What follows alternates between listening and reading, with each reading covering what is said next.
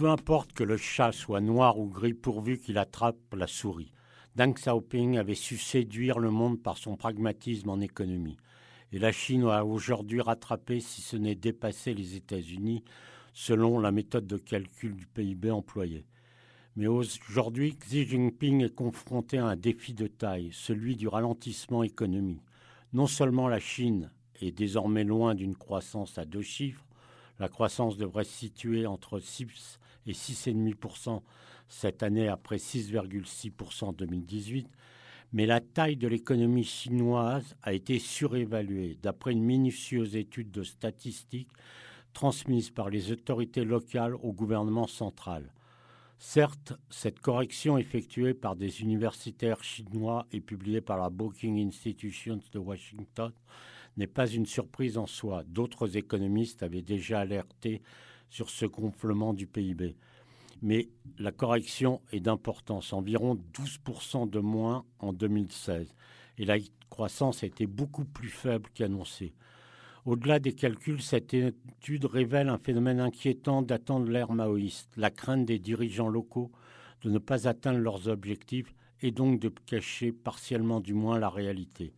Un phénomène qui a pris de l'ampleur après la crise de 2008. Certes, la Chine communiste de 2019 n'est pas l'Union soviétique, et même si la perspective de guerre commerciale est toujours d'actualité, en dépit des négociations entre Pékin et Washington, elle n'est pas la seule raison du ralentissement. La Chine a encore enregistré un excédent commercial record avec les États-Unis en 2018.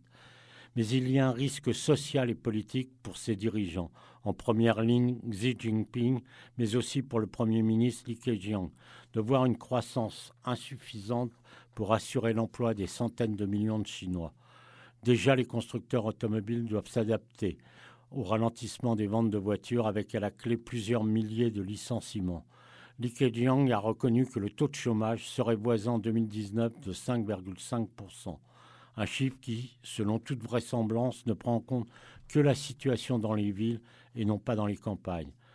Les dirigeants savent très bien que leur maintien au pouvoir dépend largement de la poursuite de l'enrichissement des Chinois, dont les niveaux de vie sont encore en moyenne très éloignés de ceux des Américains. Il faut espérer que les mesures de relance annoncées cette semaine aient un effet à plus long terme. Reste que depuis 40 ans, Chine a toujours fait preuve d'une incroyable capacité d'adaptation, quelle que soit la couleur du chat. Retrouvez tous les podcasts des échos sur votre application de podcast préférée ou sur leséchos.fr.